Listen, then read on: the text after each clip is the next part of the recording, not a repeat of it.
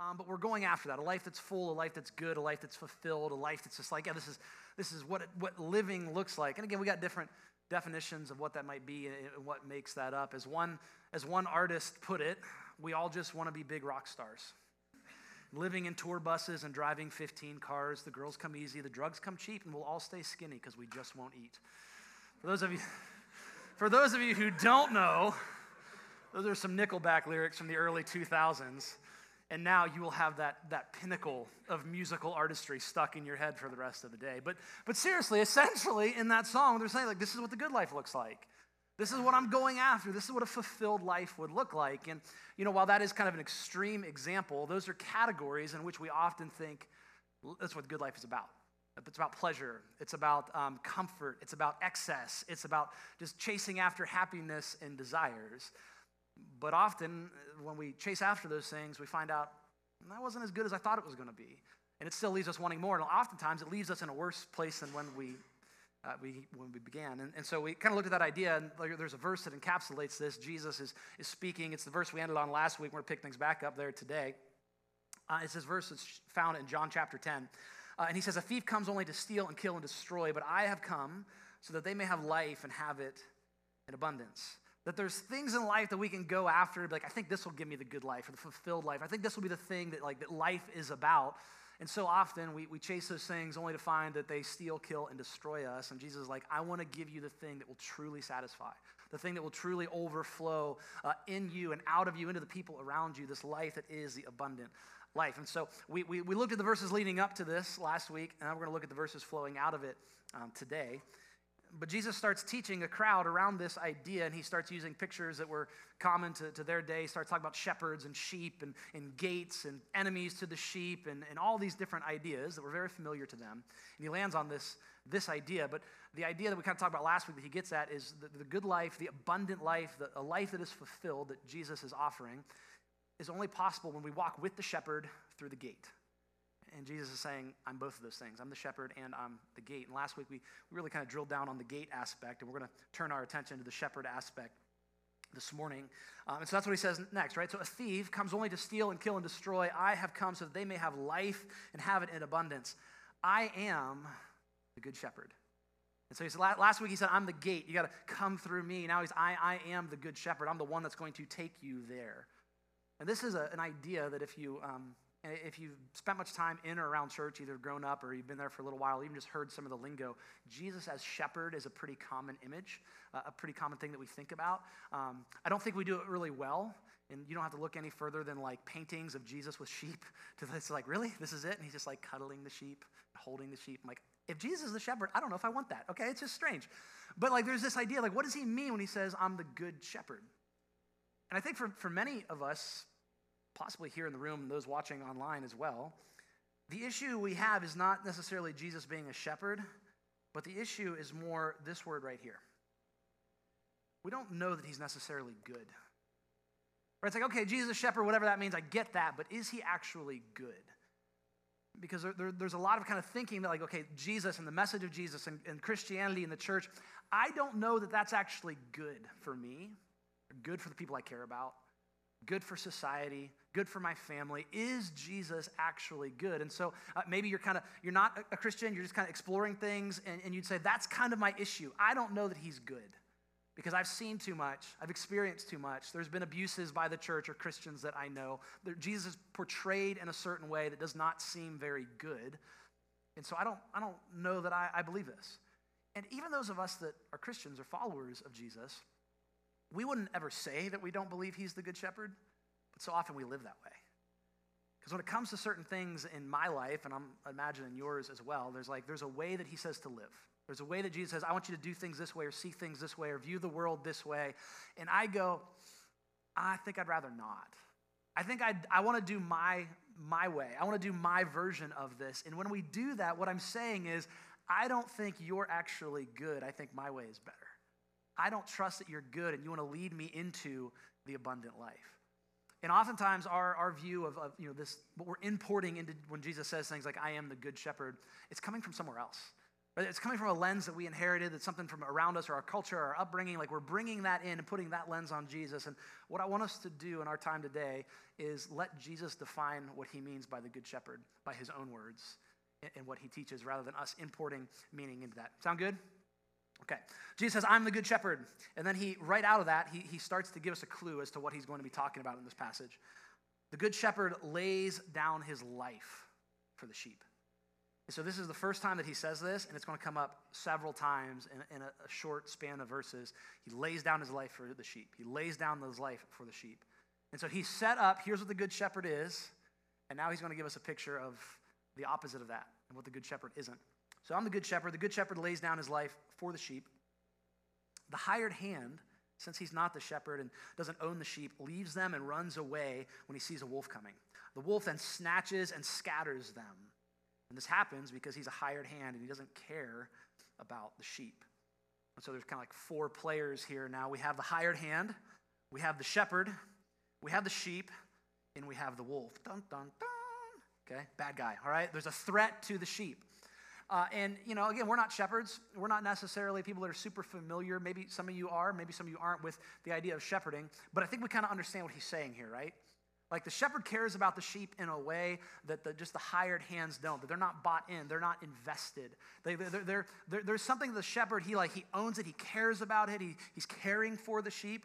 And we have examples of this in our life. Uh, I, I can remember when I was doing landscaping full time, when I would need to buy a piece of equipment.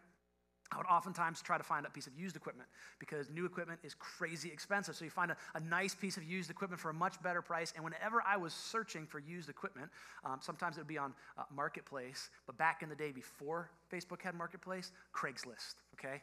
People are like, don't go on Craigslist, you'll get murdered. And I'm still here. I'm not saying it doesn't happen, but I'm saying it didn't happen to me. But when I would go like look for a piece of used equipment, there was one thing I was always looking for and one thing I was always looking to avoid. The one thing I was looking for was okay, I'm buying a commercial piece of equipment, so likely it's going to be someone who used it in a commercial setting, but I want that commercial setting to be from a solo operator. I want a guy that owned the business and he was his only employee and he was the only person using that piece of equipment. If I showed up and saw a piece of equipment that had a sticker on it with like a number, like the number three, I ran away. Because that meant that that was a piece of equipment in a fleet that they had several of the same one and that the number was so they knew what crew it was on and how often it needed maintained and stuff. So that told me this was owned by a very large company and there was just random employees using it all the time. Like, I don't want that. I want the one that was only used by the one guy. Why?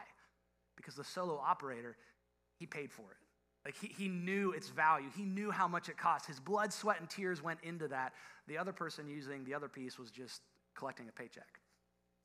Or maybe you've heard this phrase, that, that story doesn't connect to you if you've ever rented a piece of equipment or you've rented a car. See if any of you know this. It goes like this Don't be gentle, it's a rental. Anybody ever, anybody ever hear that before? Don't be gentle, it's a rental. Like you just beat that thing to death. This is kind of the picture that's being, being painted here. There's the hired hand who, who may look like a shepherd on the surface because they're doing the shepherding job, kind of the responsibilities. But when push comes to shove, when, when a threat comes, when the wolf shows up, they're out of there. But the shepherd, he loves the sheep. He is invested in the sheep. He cares about the sheep in a way that the others don't because they are imposters. Again, on the surface, and at first, it's like, well, okay, you're, you're moving the sheep around, you're feeding the sheep, you know, you're the hired hands, you're doing shepherding duties, but what really defines who's the shepherd and who isn't is when things get tough, when the threat comes.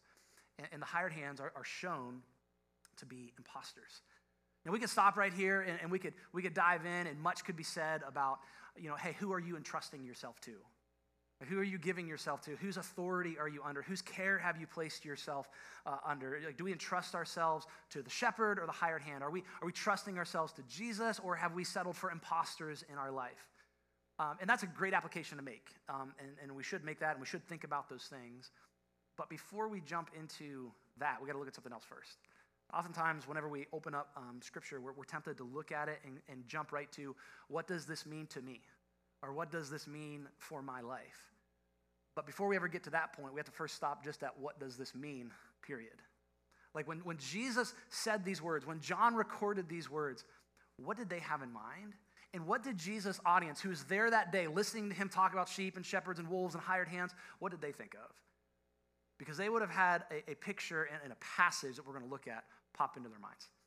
Um, as we, we examine, you know, the, the audience that Jesus is talking to, these are first century Jewish people. And so the backstory that is constantly playing in their minds is the story of what we would call the Old Testament. That's their scriptures. And so they know that it's Israel's story, it's the law, it's the prophets, it's God's promises, it's, it's all those things that have played out. And so that's, that's constantly in the background. And so when Jesus shows up and says some very specific things here, they're like, oh, we know this. We've heard this before. And Jesus is kind of riffing on a passage from the prophet Ezekiel, Ezekiel 34 specifically. And the way the Old Testament prophets worked, they weren't like, uh, they didn't go around predicting the future. Sometimes that's what we think prophets do. They just go around like, here's what's going to happen thousands of years from now. Sometimes things that the prophets said had future implications, but primarily the prophet's role was to, uh, on God's behalf, God would speak to the prophet, and the prophet would go before God's people and say, you know, here's what God says, here's who he is, here's who we're supposed to be, and usually we're not doing it, so we need to turn back to God. Uh, one biblical scholar talks about the, the prophets of the Old Testament, and he says that they bring the minority report because it was never the popular thing. The prophets show up and they, they talk to the people in power and they talk to the kings, they talk to the rulers, and they talk to the religious leaders, and they talk to the, the nation in general. And the nation and the rulers are all going one way and all thinking one thing. And the prophet shows up and says, Well, actually, you're not going to like this, but. And so that's what happens in this passage in Ezekiel. So, Ezekiel 34, and this is what Jesus' audience would have had in their mind as he said these things, and this is what Jesus is getting at. The word of the Lord came to me, so this is Ezekiel speaking about God speaking to himself. The word of the Lord came to me Son of man, prophesy against the shepherds of Israel. Now, God does not have a problem with people who tend sheep. It's not like, you go get those shepherds. I can't stand them. Um, this was a common way of talking about leaders in a nation. That in Israel's neighbors, in some of their writings, we see similar language talking about the, the leaders of the nation are known as shepherds because they, they care for the people, they provide for the people, there's protection for the people. That's a picture of honestly what leadership is supposed to be. It's like, hey, it's not this domineering thing, it's, it's a shepherding, caring, providing for, defending kind of thing. And so when he says shepherds of Israel, it's like, hey, the, the political and the religious leaders, the kings of Israel, the authorities, the rulers, uh, the, the, the, the, teachers, the, the, the, religious leaders, all of them who are kind of guiding the, the, the common people, prophesy against them and say to them, This is what the sovereign Lord says Woe to you!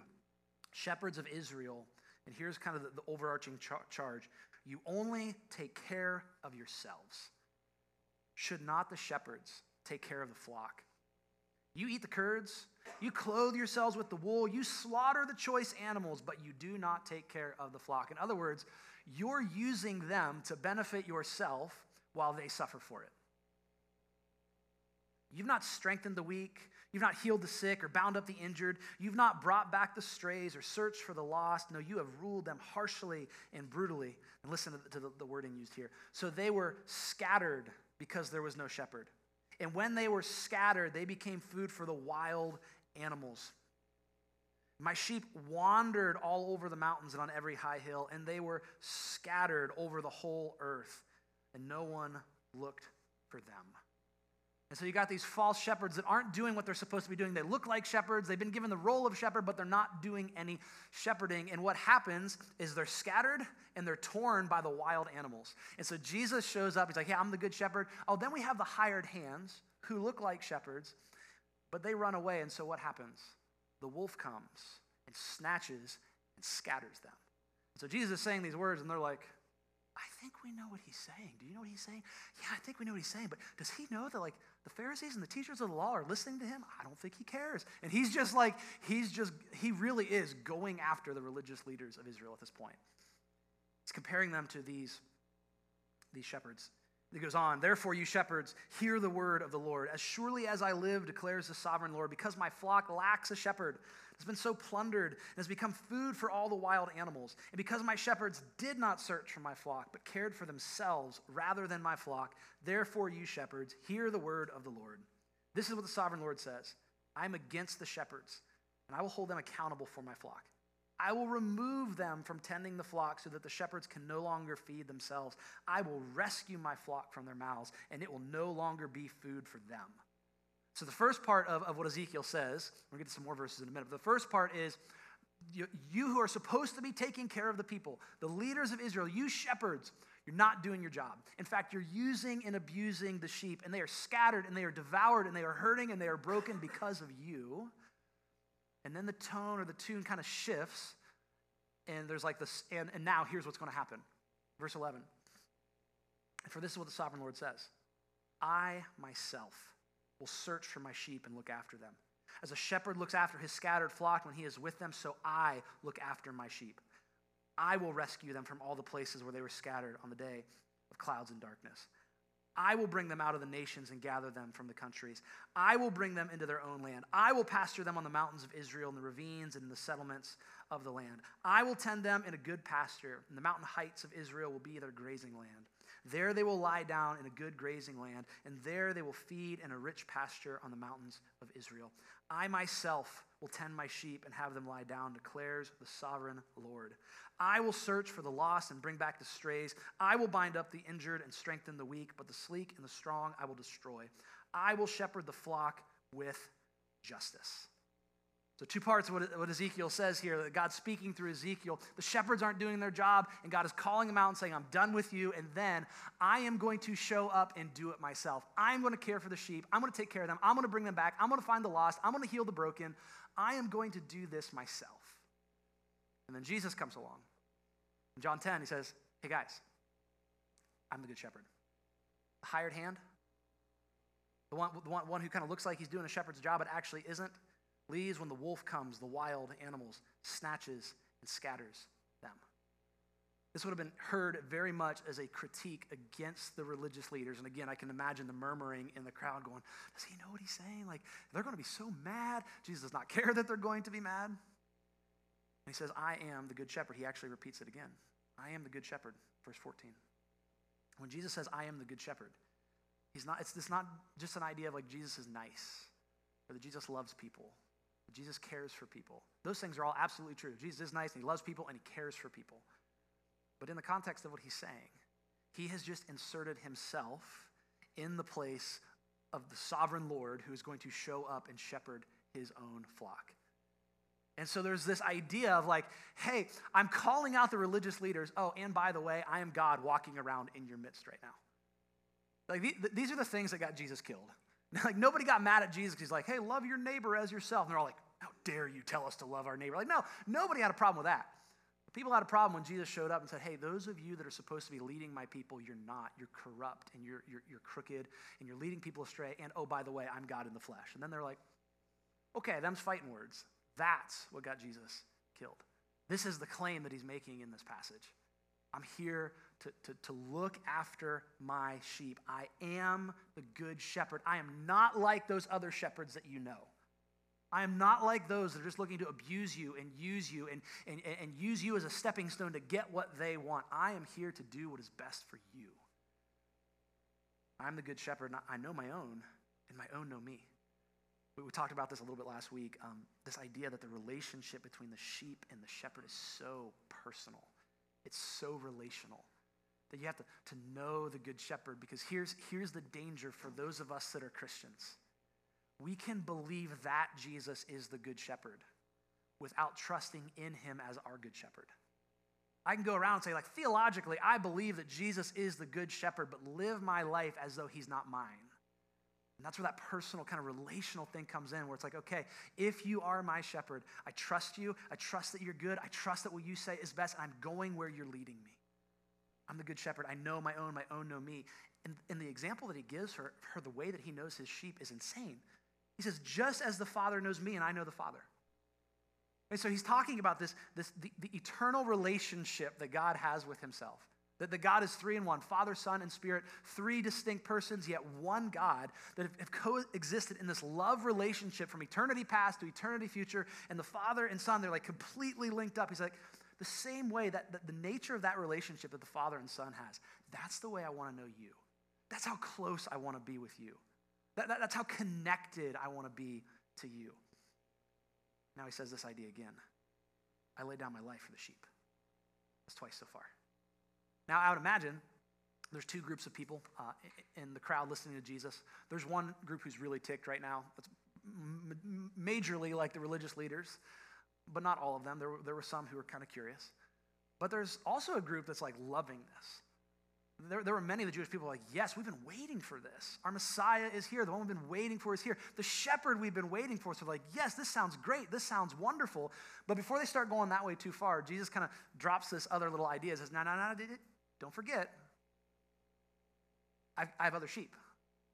He's like, yeah, I'm the shepherd. I'm here. And they've got Ezekiel 34 in their head. And Ezekiel 34 is like, yeah, it's, it's Israel's been scattered and it's Israel's shepherd. And he's like, yes, I am that. But I also have other sheep that are not from this sheep pen, and I must bring them also. They'll listen to my voice, and then there will be one flock and one shepherd. I have other sheep. You know what's really cool about that? If you're here watching and you're a follower of Jesus, this is you. This is me. Assuming you're not ethnically Jewish, which I don't, maybe, maybe you are. But if you are not, this is, this is you and me he's talking about. Those who aren't just, you know, part of Israel by heritage, but are being brought into the people of God, the, the Gentiles, this other flock that is out there. That Jesus, yes, he is the, the, the Jewish Messiah, but because he's the Jewish Messiah, that means he is the Savior and the Lord of the whole earth, of all peoples. That, that, that, God, as He kind of set this thing into motion, this rescue plan to save humanity from sin and evil and death, it was going to be through a people, but it was going to be for all people. The, the very first promise that was kind of given, moving in this direction uh, to, to a man named Abraham, he says, Hey, your, your family, I'm going to make them huge. It's going to be great. You're going to be blessed. And the whole world, every nation will be blessed through your family. And this is Jesus saying, Hey, guys, don't forget, I'm here to do something for the entire world. I have other sheep, and I'm calling them as well. I'm the shepherd of Israel, and I'm the shepherd of the whole world, and there will be one flock and one shepherd. Verse 17, he says, This is why the Father loves me, because I lay down my life. There it is again, so that I may take it up again. No one takes it from me, but I lay it down on my own. There it is again. I have the right to lay it down, I have the right to take it up again. I have received this command from my Father. See, for us to understand what Jesus means when he says, I'm the good shepherd, and have the right perspective of that, it means we have to actually see it through the right, the right lens. And, and the proper lens to, to understand Jesus through is the lens of the cross. That, that, is, that is how Jesus himself is describing what is happening here four different times over the course of just a, a couple of verses. Verse 11, verse 15, verse 17, verse 18, I lay down my life. I lay down my life. I lay down my life. Here's what I want you to think. When you think good shepherd, I want you to think of the shepherd who lays down his life for his sheep because he loves them. This is what makes him good. This is the picture. This is this, this, this cruciform way of seeing Jesus and seeing the world that is like it is the love of Christ that informs everything. And see, some of us, as I said at the beginning, we're, re- resistant to Jesus as our good shepherd because we don't see him that way. Right? It's like I have a different way of picturing Jesus, of seeing Jesus. I see him through, through a different lens. And actually, the tragedy is oftentimes we put Jesus in the position of the false shepherds in Ezekiel 34. We go, no, Jesus, you're the one that is abusing people, and your church is abusing people, and you don't care about people, and Christianity is bad. And listen, sometimes that's legit because Christians have done awful things in the name of Jesus, but that's Christians, not the shepherd.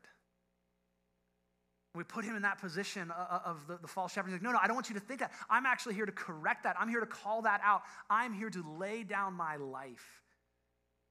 We see Jesus through the lens of our politics, through the lens of our culture. We see Jesus through the lens of our church experiences, good or bad. We see Jesus through the lens of our upbringing. Maybe it was a religious one, maybe it was a non religious one. Maybe you see Jesus in a great way because you had a great upbringing and, and, and you grew up knowing Jesus. Or maybe you see him in a terrible way because when it came to faith, it was a fundamentalist kind of abusive relationship. And so that's how you see Jesus now. You see Jesus through the lens of abuse. You see Jesus through so often, and again, this is for those of us that are Christians, oftentimes we see Jesus through the lens of someone who wants to take something from us rather than give something to us. And certainly there are things that we, we lose, that we give up to follow Jesus. But what he gives us in return is always so much better. It is the abundant life that he's talking about. We see Jesus all those ways, and he's, he's in this passage, he's just shouting, That's not who I am. I'm not the false shepherds. I'm not the imposters. I'm not here to hurt and to abuse you. I am the good shepherd, and I lay down my life for you because I love you. And what makes this even more clear, and I don't want us to miss this, the first part of verse 18 where he says, No one takes it from me. When Jesus says, I laid down my life for you, it's almost not even enough to say Jesus died for you, because it's like, well, did that just happen to him? It's like, no, he, he gave his life for you. He laid it down for you that Jesus is not simply a victim of something that happened to him. Jesus is not a, a victim of, of oppression or a victim of uh, an abuse of religious or political power. Jesus is not a victim of evil. Now, all of those things played a role in the cross. All of those things uh, were, were kind of the vehicle through which Jesus died. He did die as the coming together of political and religious abuse and power. He did die because of evil. But at any point during the process, he could have been like, nope, I'm done. I'm done. I can stop this anytime I want to. Like those who are crucifying him, you're not actually in charge here. You're not in control here. You think you are. But I am laying my life down. I am choosing this. I want this. The other thing that he's not a victim of, and sometimes this gets misconstrued in certain Christian circles and it becomes very, very ugly, that Jesus is not a victim of the Father's wrath. This is not like God the Father being like, oh, I'm so ticked. Take that, Jesus. And sometimes that's how it gets painted. In fact, maybe you've heard this pushback against Christianity. You've heard this pushback against like the cross and the crucifixion. People say it's divine child abuse. Just, God the Father is just angry and vengeance, full of vengeance, and so he wants to take it out on Jesus. And to say that is to misunderstand the nature of who our God is. That he is three in one that the, father, the will of the Father and the will of the Son are the same. Cross is not something that's happening to Jesus against his will. Again, it's him saying, I want this. I choose this. The author of Hebrews says, For the joy set before him, Jesus endured the cross. It's something that brought him joy because of you and me, because of his love for us. I lay down my life. No one takes it from me. I want this, and I choose this I'm the good shepherd. How do you know that I'm good? Because I lay down my life. That when the wolf comes, I will gladly die for my sheep.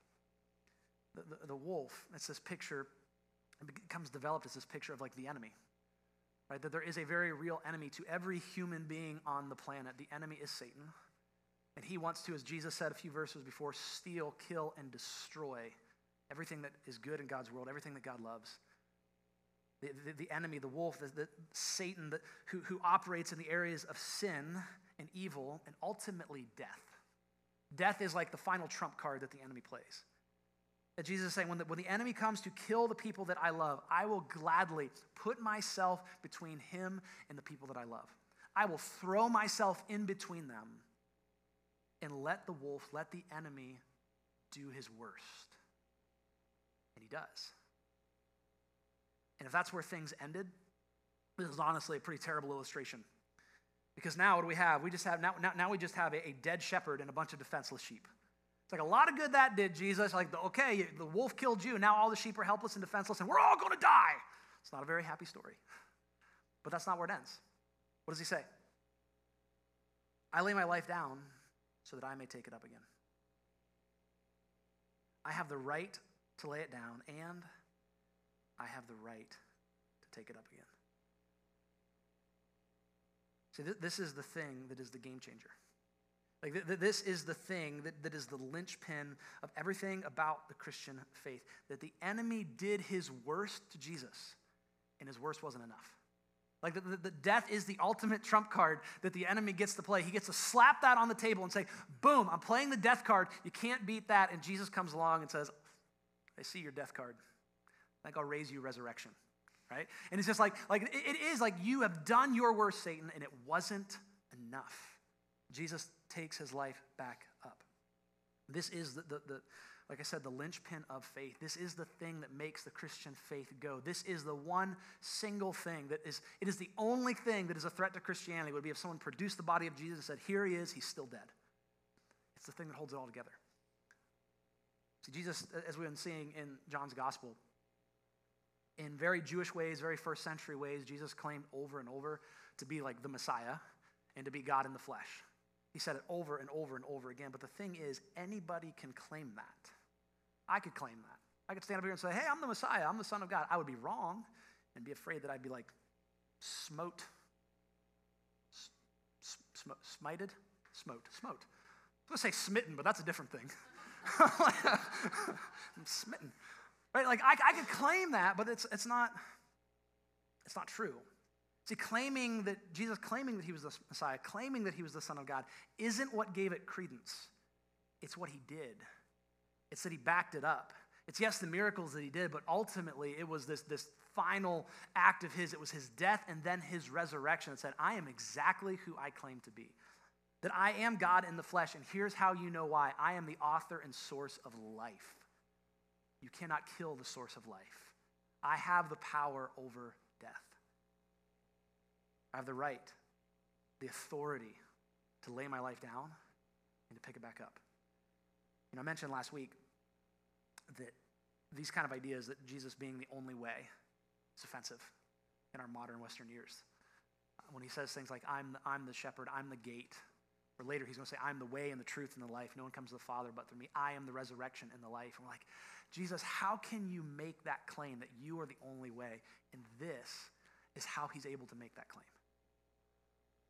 This is how he's able to make that claim. Because as humans, every human, we have the same problems. Ultimately, we have the problem of evil and sin that we deal with, and those things lead to death. Death is the biggest problem facing every single one of us. And so to have a, a so we need a source of life. We need a solution to the death problem. We need someone who has power over death and life within himself. And throughout all of human history, there's only ever been one person to have defeated death. There's only ever been one who's been like, okay, I have the power and, and the source of life within myself. And, and for us to have life means we need to be connected to the source of life to be connected to the one that life flows from. And so when Jesus says, like, I want, I want to give people eternal life, I want to give people abundant life, and it's found only in me. It's not him saying, Well, I want to give people life, but you don't believe the right thing, so I'm not giving it to you. Or there's just certain people I don't like, so I'm not going to give it to you. It's him saying, No, I want everybody to have life. I want everybody to live and experience the abundant life that I have for them. But there's only one source of life. And so you got to come to the source. So, so, so, it's so tragic that so many of us, we go looking for life in other places. And Jesus like, You're not going to find it there. Not because I don't want you to find it, but because there is only one source of life. We experience life and we're connected to the source. And so, listen, if you're a Christian, here's how this plays out. You and I have life, not because we have life apart from Jesus, but because we're connected to Him. There is no life apart from Him. Like, like there, there's not like Jesus, like, okay, I'm going to give you some life over there and you some life over there, and you can kind of go float off on your own and do your own things. Like, no, there's only life as long as you are connected to me. As long as, and the New Testament author says, we're in him, as we are in Christ, and we get to participate in his resurrection. And so, as, as the shepherd comes along and lays down his life, and, and the wolf takes his life, right? The, the enemy takes his life, but the shepherd rises, and Jesus has defeated the enemy. He's victorious over the enemy. We are now victorious over the enemy. Not because we defeated him, but because Jesus did, and we get to participate in his victory. We are victorious over sin, not because we are, but because Jesus is. We are victorious over death in the grave, not because we are like, yay, we did it. I beat the grave, but because Jesus has, and I am now connected to him. I share in his life, I share in his resurrection. And just like with Jesus, the enemy may do his worst to us, and I hate to break it to you guys, he can and he will. But as long as we are connected to the source of life, his worst to us won't be enough either. But there's life in Jesus. We are united to him. And so Jesus comes along and says, well, I want you to know I am the good shepherd. And here's how you can know that I am the good shepherd because I laid down my life, because I love you, and I was able to take it back up again. That, that that enemy to all people has been defeated. I laid down my life. I take it back up again. And so, if that's true, here's the really good news. If that's true, then Jesus is the good shepherd. He is the sovereign Lord who came to tend his own sheep, which means he wants to bring you into good pasture, have you lie down and give you rest if you're tired. Jesus, as the good shepherd, means if you are lost, if you are searching, he's going to find you. Because Jesus is the good shepherd. If you're feeling broken, he wants to heal you you're feeling weak, He wants to strengthen you. If you're feeling, if you're longing for justice in your life and in the world, Wants to bring it to you. I'm the good shepherd. I am these things that I promised. I always will be. I laid down my life. I take it back up again. This is the hope that we have. This is the hope that does not fail, that does not let go. Let's pray.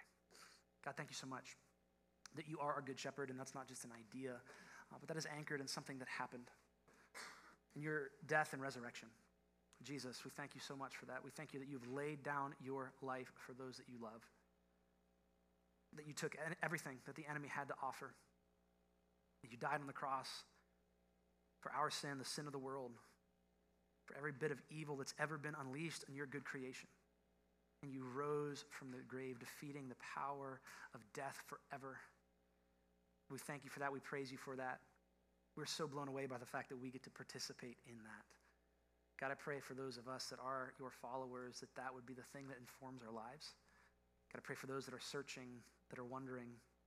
I pray you continue to pursue them, chase them down, reveal your goodness to them. I pray this in Jesus' name. Amen.